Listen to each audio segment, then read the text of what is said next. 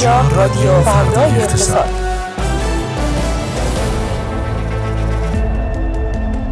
روزتون بخیر. در این ساعت به صورت زنده با شماییم از تهران، خیابان الوند، استودیوی فردای اقتصاد با رادیو فردای اقتصاد. خوش آمدید خانم ها آقایان. فردای اقتصاد امروز رو من علیه تصدیمی و من فاطمه رجبی به مدت سی دقیقه با شما همراهیم. مخالفت هیئت تطبیق مقررات دولت و مجلس با تعیین نرخ خوراک پتروشیمیها از سوی دولت. کمبود دویست قلم دارو به مرحله بحرانی رسیده است. نحوه پرداخت مالیات مشاغل اعلام شد. مافیای فروش غیرقانونی قبر در بهشت زهرا متلاشی شد. پاکستان برق معذرت میخوام پاکستان برق بیشتری از ایران میخرد. رئیس جمهور میز برجام را ترک نکردیم اما به غربی ها اعتماد نمی کنیم. وزارت سمت: تولید کنندگان لباس‌های باحجاب از پرداخت مالیات معاف هستند. ادامه حاشیه‌های ریزش ساختمان در منطقه نوزده تهران. آب موجود در سدهای کشور نصف شد. رشد پانزده درصدی خروج آب از سدها.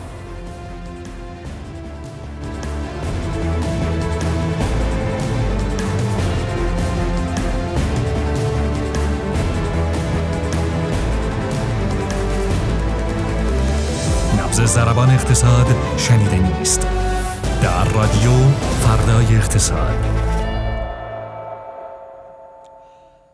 سلام بر شما. شما همینک شنونده اپیزود هفده همه بازخواهی میکنم نوزده همه رادیو فردای اقتصاد هستید که ما اون رو در هفده همین روز از مرداد تقدیم حضورتون میکنیم، ضبطش میکنیم در واقع، و شما میتونید در روزهای بعد هم شنوندش باشید و اون رو به دیگران معرفی کنید اگر به دردتون خورد. یک سلام ویژه می‌کنیم به همه اونایی که همینک به صورت زنده ما رو شنوندن از کانال تلگرام رادیو فردای اقتصاد. در آغاز این اپیزود خیلی سریع بریم سراغ آخرین های بازار سرمایه، طلا و ارز با فاطمه اسماعیلی. سلام فاطمه.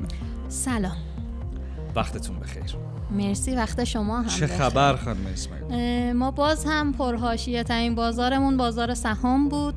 امروز معاملات بازار سهام بعد از پنج روز که با رشد قیمت‌ها همراه شد، هر چند خیلی دلچسب نبود. یه افزایش چهار درصدی رو داشتیم در پنج روز گذشته. امروز کاهشی بود بازار. شاخص کل افت شش دهم درصدی رو تجربه کرد، معادل سیزده هزار واحد و رسید به عدد دو میلیون و سی و هفت هزار واحد. همین افت قیمت ها باعث شد دوباره یه جریان خروجی از بازار را بیفته. خالص فروش حدود ششصد میلیارد تومانی سهامداران خود رو داشتیم. ارزش معاملات مجدداً چنگی به دل نمیزد. رقم پایینتر از پنج همت رو داشتیم امروز بلی. در معاملات سهام، حق تقدم و صندوق های سهامی. و بعضی به کاهش نرخ دلار اشاره میکنن در خصوص فروش های امروز، بعضی هم شناسایی سود بعد از رشد های اخیر و اینکه سهامداران این ترس رو دارن که سودهای حداقلی هم که تو روزانه به دست میارن و از دست بدن. و امروز یه خبری هم منتشر شد، ساعت ظهر بود، ساعت سه و نیم، علیزاده بله بله توییتی کردن مبنی بر این که هیئت تطبیق تطبیق مصوبات دولت با قوانین مصوبه نرخ خوراک صنایع و پتروشیمی‌ها رو مغایر قانون و باطل اعلام کرده. انتظار میره چه اتفاقی بیفته اگر البته قطعیت پیدا کنه این توییت و اعلام بشه که ابطال شده؟ بله، بذارین اول من بگم که کلا هیئت تطبیق چه کاری انجام میده، چه وظایفی داره، چقدر اختیار قانونی داره. حتما هیئت تطبیق عموما یه بازوی مشورتی برای رئیس مجلس، میاد موارد قانونی رو بررسی میکنه و نظرات خودش رو در مورد مصوبات هیئت دولت به رئیس مجلس منتقل میکنه. اگه جنبندی رئیس مجلس این بود که این مصوبه مغایر قانون، هیئت بررسی در مکاتبه‌ای با رئیس جمهور خواستار اصلاح اون قانون میشه. یعنی اینکه از جایگاه قانونی برای ابطال مصوبات هیئت وزیران برخوردار نیست، فقط در واقع نقش توضیحی و مشورتی و استفساری داره یه جور. و دقیقاً داره میگه که نظر رئیس مجلس هم توی نظر این هیئت منعکسه، دقیقاً منعکس میشه، به رئیس جمهور ابلاغ میشه و باید ببینیم آیا دولت این مصوبه رو رد میکنه یا خیر. خب اگر در واقع این هیئت میگه که غیر قانونی است، دولت اگر رد نکنه بعدن که بیاد مجلس و بره تو پروسه روال قانونیش، پس شورای نگهبان باید ردش بکنه دیگه. دیگه بعد ببینیم پروسش چجوریه و به چه تصمیمی میرسن کلا در این مورد. ببینید بعیده که موضوع قرار باشه که بره بره شورای نگهبان، چون که در واقع وقتی شورای نگهبان به ماجرا، اولا که شورای نگهبان میاد و قوانینی که از مجلس میگذرن رو نگاه بله. میکنه که با قانون اساسی مغایره بله. و فقه و شرع ما مغایرت بله. نشه. وقتی بین مجلس و شورای نگهبان در واقع اختلاف میفته، موضوع میره مجمع تشخیص. بله. در واقع وقتی که بین دولت و مجلس اختلافی هست، باید دید خب این مگه نباید به تصویب مجلس برسه؟ نه، نرخ خوراک پتروشیمیها رو دولت تعیین میکنه، یک موضوعی که مال دولت. ببین چرا لایه این موضوع توی نه به خاطر بودجه اومده. آره ببین گذشته از این گازی که حالا دولت میخواد بفروشه و اینا در واقع دارایی دولته و دولت داره اونو میفروشه، بنابراین دولت قیمت گذاری کنه. از اون طرف مجلس در زمانی که دولت لایحه بودجه رو تقدیم مجلس کرده بود، این ماجرا رو بررسی کرده بود و درآمد دولت از این محل رو در کمیسیون تخصصی خودش بررسی شده بود. یعنی اینکه الان داره این اتفاق میفته یه جورایی خیلی هم بدون هماهنگی با مجلس نیست. حالا البته اینطور که من تو خبر رو خوندم، اون چه که مجلس داره میگه میگه این شکلی قرار بوده این درآمد به دست بیاد، بلکه مثلا قرار بوده که طبق پیش بینی ها بره در فلان فرمول مم. بعد اینجوری بشه. در واقع ما اختلافه یه همچین اختلافی هست. باید ببینیم واکنش دولت چه خواهد بود دقیقا. و بازار در ادامهش. بله، واکنش دولت تعیین میکنه که بازار چه واکنشی نشون بده. انتظار میره که فردای مثبتی و شاهد باشیم توی پتروشیمیا، شاید همه نیان بررسی کنن دقیقاً ماجرا چی بوده. من یه مرور کوتاه هم به بقیه بازارا داشته باشم. دلار کمی کاهشی بود، چهل و نه هزار و سیصد و پنجاه تومان، سکه امامی بیست و هشت میلیون و پانصد، نیم سکه پانزده میلیون و چهارصد، رب سکه ده میلیون و سیصد و پنجاه و سکه گرمی شش میلیون و صد و پنجاه. همه سکه ها هم روندی کاهشی داشتن، ولی خبر خاصی نیست. بسیار عالی، متشکرم خانم فاطمه اسماعیلی، باهات خداحافظی می‌کنیم. ممنون، خدا نگهدارت. خدا خداحافظ.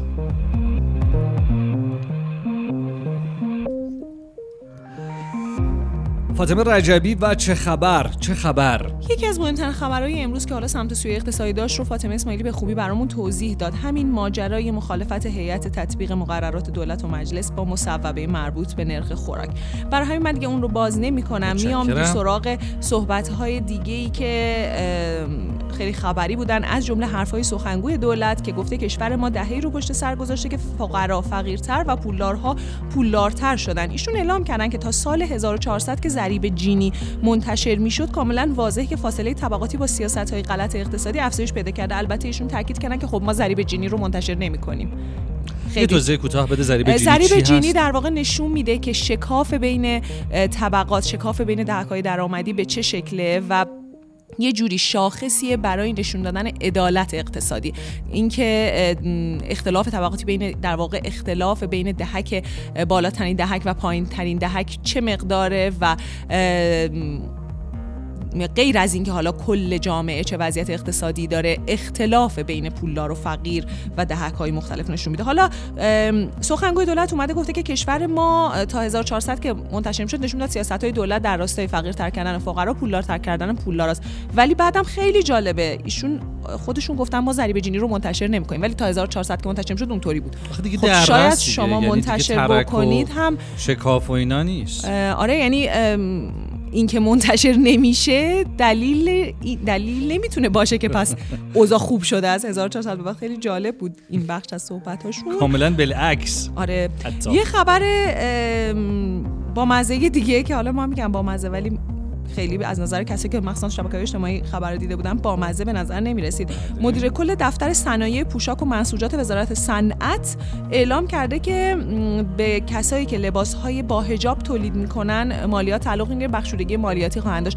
ولی خب این خیلی ابهام داشت. اولا که ایشون گفتن که کسایی که لباس بی‌حجاب تولید می‌کنن هم تنبیه میشن و در واقع باهاشون برخورد میشه، اما خیلی توضیح ندادم منظور از لباس با حجاب و بی‌حجاب چیه. خب هر لباس کاربردی داره، بر جایی استفاده میشه. یعنی مشخصات لباس با حجاب بی‌حجاب چیه؟ مثلا یه تولید کننده که تیشرت تولید می‌کنه یعنی باید مالیات بده، ولی یه تولید کننده که مانتوی بلند تولید می‌کنه مالیات نده. خب اون تیشرت مصرفش چیز دیگه است، جایی که باید اصلا حالا تو خونه برای مردا اصلا رعایت می‌کنن نه کلا. یعنی خیلی عجیب بود حرفای ایشون از این نظر که اصلا اولا که مصداق لباس با حجابانه بی‌حجابانه چیه، ثانیا خب اگه یه کارخونه بیاد مثلا بگه من دو تا خط تولیدم با حجابانه تولید می‌کنم بقیه‌شو بی‌حجابانه. اینو کی گفته بود؟ مدیر کل دفتر صنایع پوشاک و منسوجات وزارت صنعت.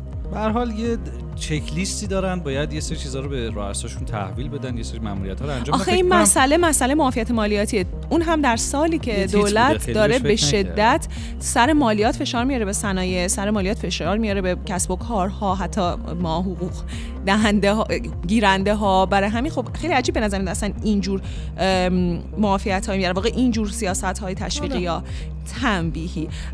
یه خبر مالیاتی دیگه هم این که بر بر اساس مصوبه سازمان امور مالیاتی امکان تقسیط مالیات مالیات دهنده ها از چهار ماه به شش ماه افزایش پیدا کرده. قبلا سازمان امور مالیات اعلام کرده بود که اون کسایی که مالیات قطعی تبصره صد شون رو قبول کردن امکان تقسیط مالیاتشون رو تا چهار ماه دارن، حالا گفته که تا شش ماه دارن. خب خبر خوبیه برای مالیات دهنده ها. خبر دیگه این که شبکه فروش غیرقانونی قبر تو بهشت زهرا با ورود قاطعانه نهادهای امنیتی متلاشی شده و دو تا کارمند بازداشت شدن. اینطور که توضیح دادن از خود آره. بچه‌های سازمان بودن. آره بهشت زهرا حالا با بیرونیا، چون اختیار قبرا دست بهشت زهرا، سازمان بهشت زهراست و گویا اینا چیکار میکردن؟ چی مثلا قبر رو پرنمایی میکردن، گفتم مثلا این قبر پر نگه میداشتن در یه جای خوبی مثلا شلوغی، بعد یکی هم خواسته مثلا میتش وسط شلوغی دفن بشه، وسط دار و درخت دفن بشه، نیاد این بر تو خلوتی و اینا.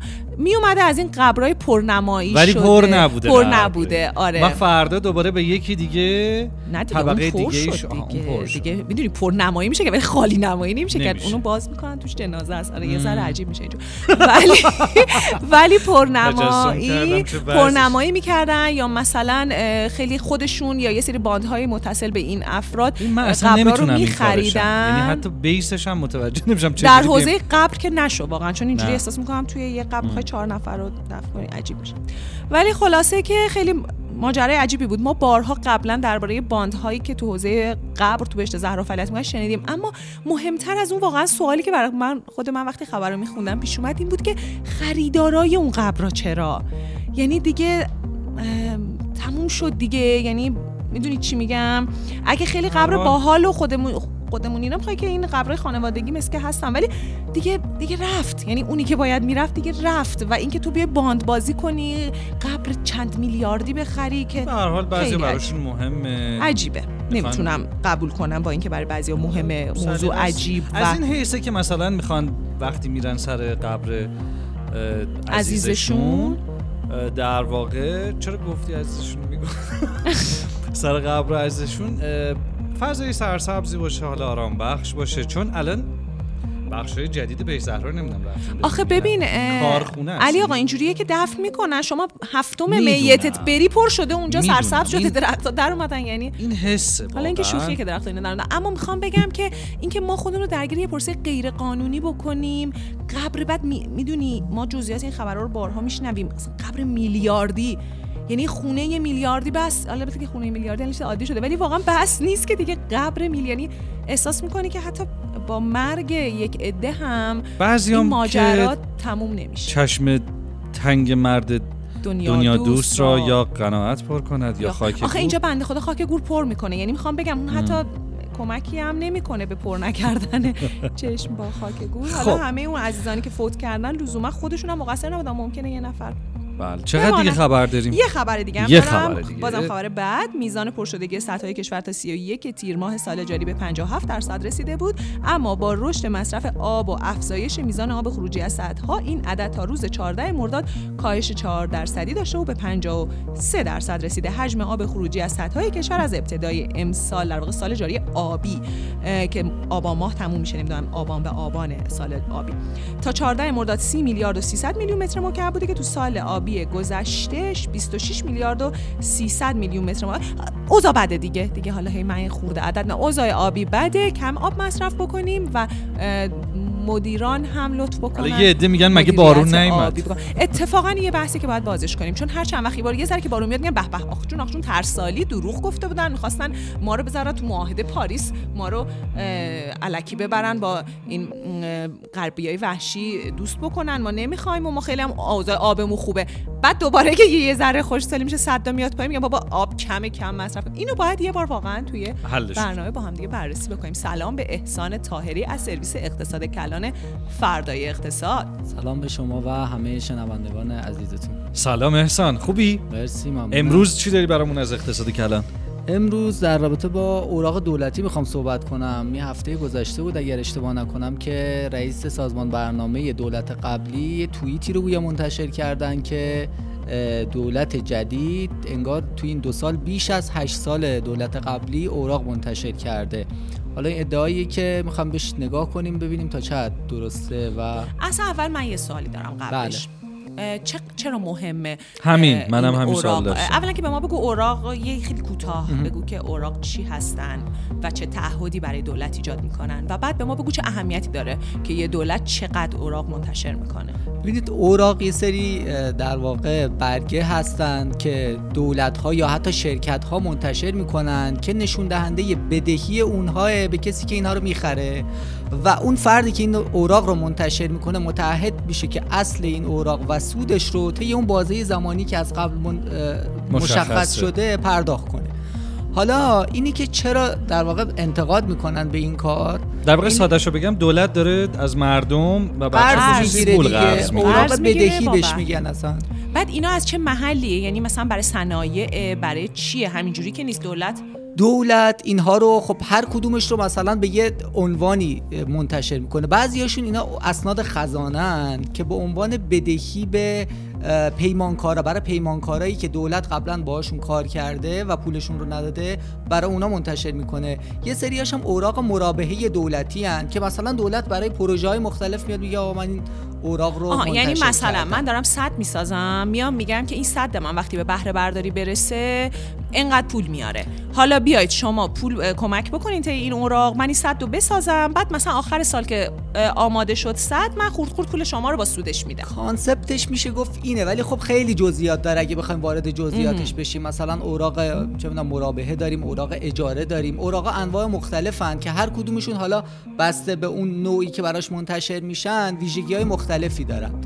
ولی حالا این انتقادی که اینجا میشه بهش اینه که شما دولتی که داره اوراق منتشر میکنه با توجه به اینکه گفتیم سررسیداشون سالهای بعده، یعنی شما داری این اوراق منتشر میکنی و یکی دیگه داره باز پرداختش میکنه. یکی از در واقع انتقادایی که به این یعنی منتقل میشه به دولت بعدی. آره مثلا مثلا اگر بین دولت ها در واقع یه دولتی توی سالهای آخرش باشه و نزدیک باشه که بره، حالا مگه قراره اونا بیان سر کار؟ دولت بعدی اگر خب بیاد، الان حالا اینکه اینا بیان سر کار یه بحثه، اما خب الان اگه دولت تو دو سال اول فروخته باشه که احتمالاً خودش میخواد پولشو بده دیگه. آره این خب اینها الان خودشون که به خودشون انتقاد ندارن دیگه. دولت دولت قبلی اومده بود همچین ادعایی رو مطرح کرده بود که البته به نظرم اطلاعاتشون خیلی درست نبود، چون ما دیتا رو که رفتیم نگاه کردیم دیدیم که دو سال آخر دولت آقای روحانی نسبت به دو سال اول دولت آقای رئیسی حتی بیشتر اوراق منتشر کردن. حتی دو سال به دو سال. به ولی اصلا چیزی که واضحه اینه که بحث بی خودیه، یعنی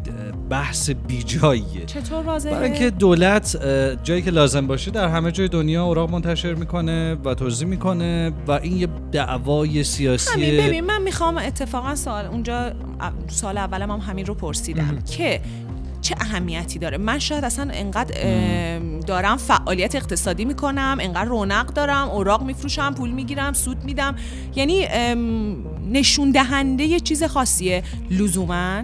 ببینید، اوراق رو دولت برای پوشش کسری بودجهش منتشر میکنه. خب اولا یه یه نکته رو بگم، حالا در رابطه با اینکه گفتیم دولت آقای روحانی اوراق بیشتر منتشر کرده، دولت جدید بیشتر باز پرداخت کرده، دلیلش چی بوده؟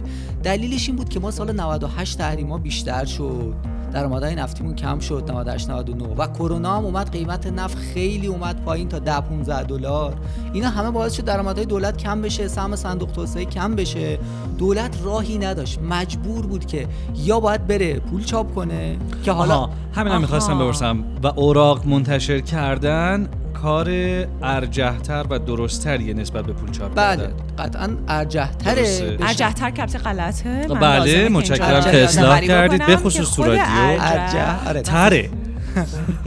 آره خودش ارجحه. یعنی اینکه اگه قرار باشه که یک دولتی دست به انتخاب بزنه بین چاپ پول و یا فروش اوراق برای کسری بودجهش، طبیعتاً حتما بهتره که اوراق بفروشه، طبیعتاً انتشار اوراق بهتره. ولی خب اینجا هم باز یه سریا در واقع یه سری انتقادا به این کار میکنن که آقا شما اوراقو که منتشر میکنی باید چشم‌انداز باز پرداختش هم داشته باشی دیگه، صرفاً اوراقو منتشر نکنی که بری برای خب پرداختش هم باز اوراق منتشر میکنن. خب همین دیگه، این بحث رولوور کردن تا یه جایی کاربرد داره. آه. الان توی آمریکا که یکی از بزرگترین اخت... بزرگترین اقتصاد دنیای دیگه، یکی نگیم، هفته گذشته یه خبری منتشر شد که مؤسسه رتبه بندی فیچ اومد و اوراق بدهی آمریکا رو از تریپل ای به دبل ای پلاس کاهش داد. چرا؟ یعنی چی این که میگی؟ رتبه تریپل ای بالاترین رتبه اوراق تو دنیاه، بعد از اون دبل ای پلاسه.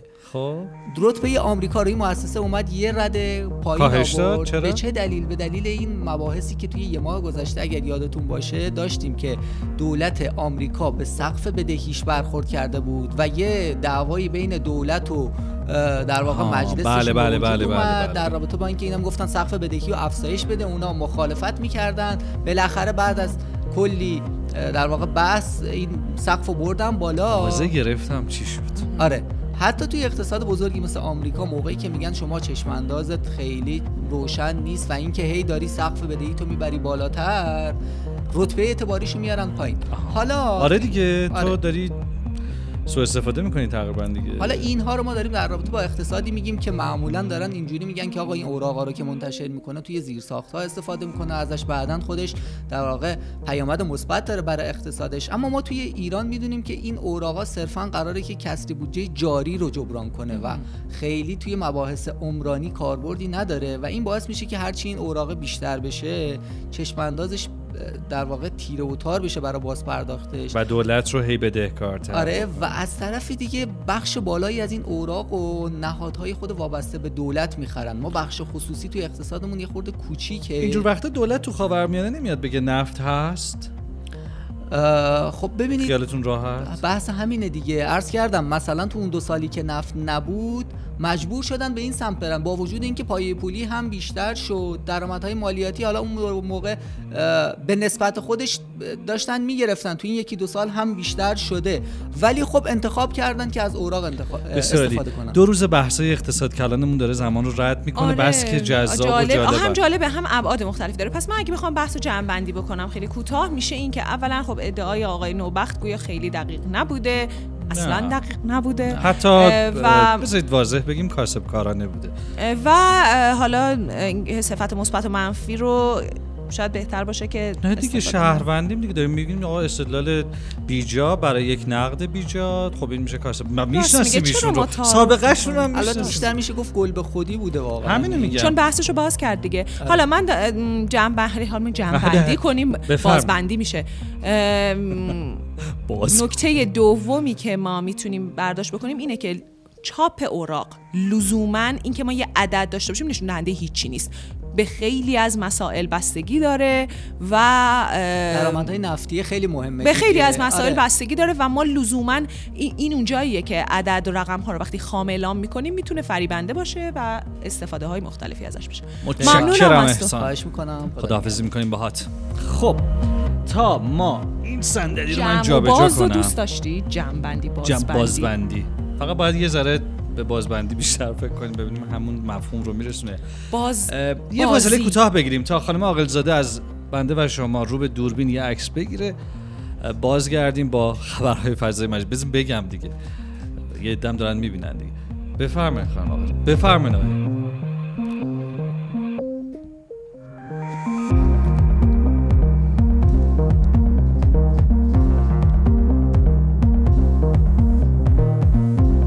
اگه عکس یادگاریتون تموم شد بگیریم. آقای تحسیمی ادامه بدیم برنامه رو. بگین هلو نه سی. شما عکسای عروسیتون چقدر طول کشیدین؟ عکاسی عروسی خیلی سریع، چون اعصاب نداشتم، اصلا برای من مهم نبود عکس چی میشه.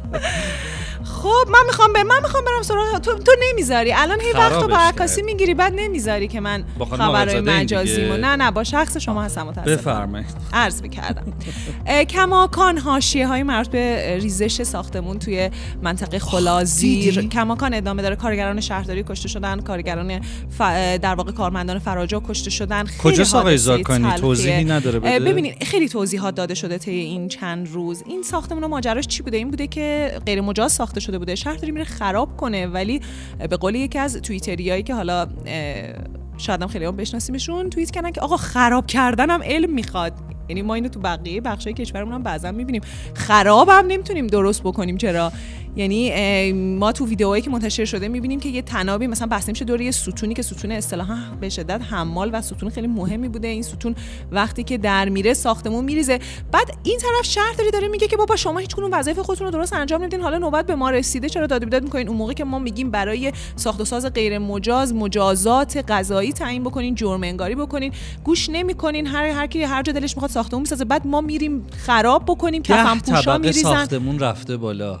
همین شهرداری تا اون موقع کجا بوده؟ غیر مجاز بود. همین چند تا سوال از شهرداری میشه. من بخوام دو طبقه ببین بخوایم اجازه بدیم ما بخوایم یک کمی یک کمی فقط من بخوام منصف باشم خود من در قبال در قبال این که یک سیکل غلطه. قطعاً این سیکل از قبل غلطه. اشتباه گذاشته شده. به چه شکل؟ به شکلی که شما تخلف ساختمانی انجام میدی، بعد میری تو ماده صد جریمه‌شو میدی. خب اون تخلفی که کردی خیلی بیشتر از جریمه‌ای که میدی میارزه. بنابراین اصلا بنیان میذاری این که اصلا خلاف کردن هم اب نداره، جریمه‌شو میدیم کماکان پول در میاریم. این وقتی که در واقع فرهنگ و عرف حاکم بر ساختمون سازی تو ایران شد دیگه، چه یه طبقه آقای تصمیمی چه ده طبقه، من سازنده وقتی فکر میکنم احتمال تخریب این ساختمون خیلی کمه و احتمال اینکه یه جریمه بدم قصر در برم بیشتره، میسازم. این موضوع این شهرداری و اون شهرداری هم نیست. اما همه اینا همه اینا بله. در حالی زد گفته میشه که هیچ ربطی به نحوه خراب کردن اون ساختمون نداره. یعنی اوکی حالا نمیذارن فلان هر چی، خب برای خراب کردنش باید از اصولی پیروی بکنیم. اما خب شهرداری جوابش چیه؟ میگه که هر بار ما اومدیم خراب بکنیم انقدر ریختن شلوغ کردن. میگن کارگرای ما رو با سنگ و چوب که سریع بنداز دور ستون تناب آره بکش. ه... بخوام خلاصه بگم شهرداری میگه حواسمون رو پرت کردن. خیلی خیلی دلم آره. پره از من یه موضوع دیگه که تو شبکه‌های اجتماعی توجه جلب کرد مخصوصا توییتر بخوام بگم، آقای جواد سادات مشاور مسکن وزیر راه و شهرسازی گفته که به قیمت گذاری تو بازار مسکن اشاره کرده. گفته ما میتونیم قیمت بذاریم تو بازار مسکن، قیمت تعیین بکنیم، هیچ کاری هم نداره، میدیم هوش مصنوعی خیلی راحت به ما قیمت‌ها رو میده. حالا خب من نمیدونم واقعا درباره هوش مصنوعی چی گفتن آقای سادات، اما خیلی واکنش‌ها به این جالب بود. خیلی اومدن گفتن که چه بامزه در مورد خودروهای داخلی، در مورد خودروهای منتج چینی، در مورد اینجور چیزا نمیتونیم ما از هوش مصنوعی کمک بگیریم ببینیم قیمت واقعیش چقدره. در مورد بقیه کشف قیمت ها ما نمیتونیم کمک بگیریم. حتی به نظرم وزیر راه و شهرسازی هم میتونه از هوش مصنوعی برای در جایگاه معاونین خودش کمک بگیره. حالا که صحبت هوش مصنوعی، یکی از مسئولان دولتی هم امروز روز خبرنگار رو با کمک هوش مصنوعی تبریک گفته بود که متن تبریک با آقا یه توییت هم من دیدم امروز ظهر خیلی بامزه بود اگه پیداش کنم. آقای جبرائیلی توییت کرده بودن در جواب آقای مهاجرانی. آقای مهاجرانی به دایره‌ای که قراره در دبی ساخته بشه. من فکر می‌کنم تو فقط یه فالوینگ داری. نه. اونم آقای جبرائیلیه. حالا ما آقای جبرائیلی فالو بک بدین اگه میشنوی، فالو بک بدین به. عرض کردم ما را از پونه بعدش میاد، ما از کسی بعدمون نمیاد، ولی من هر وقت باز میکنم اول توییتایشون میاد و جالب بود دیگه. وقت نداریم اصلا محتوارم نگفتی، فقط یه تیکه با آقای جبرائیلی انداختی. نه به خدا چه تیکه جالب بود، برید بخونید. اب ندار آقای جبرائیلی فرصت برای پاسخگویی هست. اصلا تو چیزی مطرح کردی پاسخ بده؟ نه گفتم شاید بیان. اون تجدد و تمدن نبود آقای تسلیمی اگه من بخوام کمکتون بکنم. این که تفاوت تجدد و تمدن. گفتم بودن این که پیشرفت نیست، این که ما میگیم پیشرفت. اگه حالا بعد از چند دقیقه صحبت کنم ما بخوایم یه چیزی هم گیرتون بیاد اینه که آقای جبرائیلی توییت کرده بودن که تفاوت تجدد و تمدن در اینه که آیا ما تولید کننده اون چیزایی هستیم که مصرف می‌کنیم یا فقط مصرف کننده‌شیم. تمدن مال اونیه که تولید می‌کنه، تجدد مال اونیه که مصرف می‌کنه. تیکش رو انداخته بودن به کشورهای حوزه خلیج فارس و گفته بودن اگه میان برات می‌سازن این استعماره، این پیشرفت نیست. بله همینطور. بحث خیلی ریشه ای رو مطرح کرده بودم. بهزاد بهمن نژاد یه ذره از اکونومیست برام بگو حالمون خوب شه. سلام. سلام و درود. امروز یه گزارشی انتخاب کردم، پنج تا درسی که سرمایه‌گذارا از سال قبل باید بیاموزن، در واقع سرمایه‌گذارا توی بیشتر اقتصاد دنیا. بله. قصه از اینجاست شروع میشه که میگه سال بیست بیست و دو عموم گروه‌های معامله‌گری میگفتن که آقا یک رکود غیر قابل اجتنابی ما در پیش داریم و همین باعث شد که قیمت سهام ریخت، قیمت خیلی از کالاها ریخت.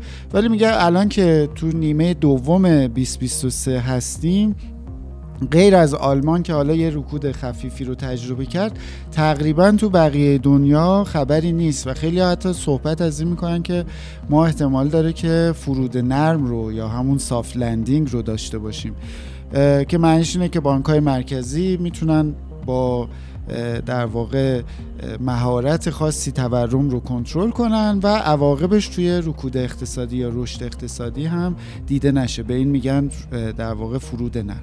میگه این اتفاق به ما پنج تا درس، ولی کل این یک سال میگه پنج تا درس رو ما یاد گرفتیم. میگه اولیش اینه که آقا فدرال رزرو خیلی خیلی جدیه و اینی که الان بازار یه اختلاف نظری با فدرال رزرو داره که بازار فکر میکنه که افزایش نرخ بهره تموم شده، فدرال رزرو میگه هنوز معلوم نیست تموم شده باشه.